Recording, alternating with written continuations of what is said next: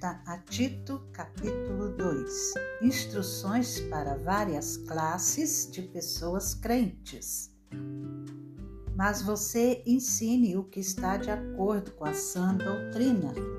Quanto aos homens idosos, que sejam moderados, respeitáveis, sensatos, sadios na fé, no amor e na perseverança. Do mesmo modo, quanto às mulheres idosas, que tenham conduta reverente, não sejam caluniadoras nem escravizadas a muito vinho, que sejam mestras do bem, a fim de instruírem as jovens recém-casadas a amar o marido e os filhos, a serem sensatas, puras, boas donas de casa, bondosas, sujeitas ao marido, para que a palavra de Deus não seja difamada. Do mesmo modo, quanto aos mais jovens, exorte-os para que, em todas as coisas, sejam moderados. Seja você mesmo um exemplo de boas obras.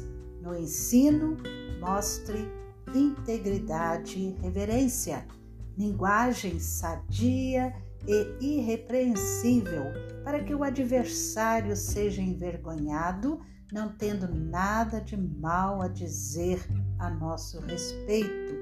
Quanto aos servos, que sejam em tudo obedientes ao seu senhor, dando-lhe motivo de satisfação, que não sejam respondões, nem furtem, mas que deem prova de toda a fidelidade, a fim de que, em todas as coisas, manifestem a beleza da doutrina de Deus, nosso Salvador.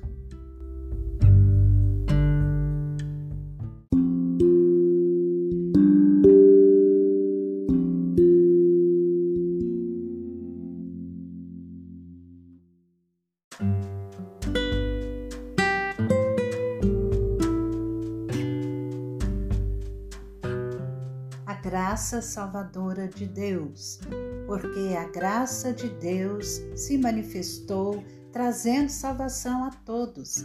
Ela nos educa para que, renegadas a impiedade e as paixões mundanas, vivamos neste mundo de forma sensata, justa e piedosa, aguardando a bendita esperança e a manifestação da glória do nosso grande Deus e Salvador Jesus Cristo.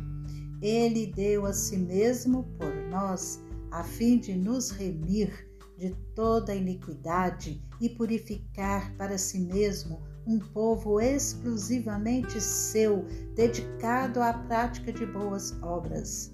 Ensine estas coisas, também exorte e repreenda com toda a autoridade, que ninguém despreze você.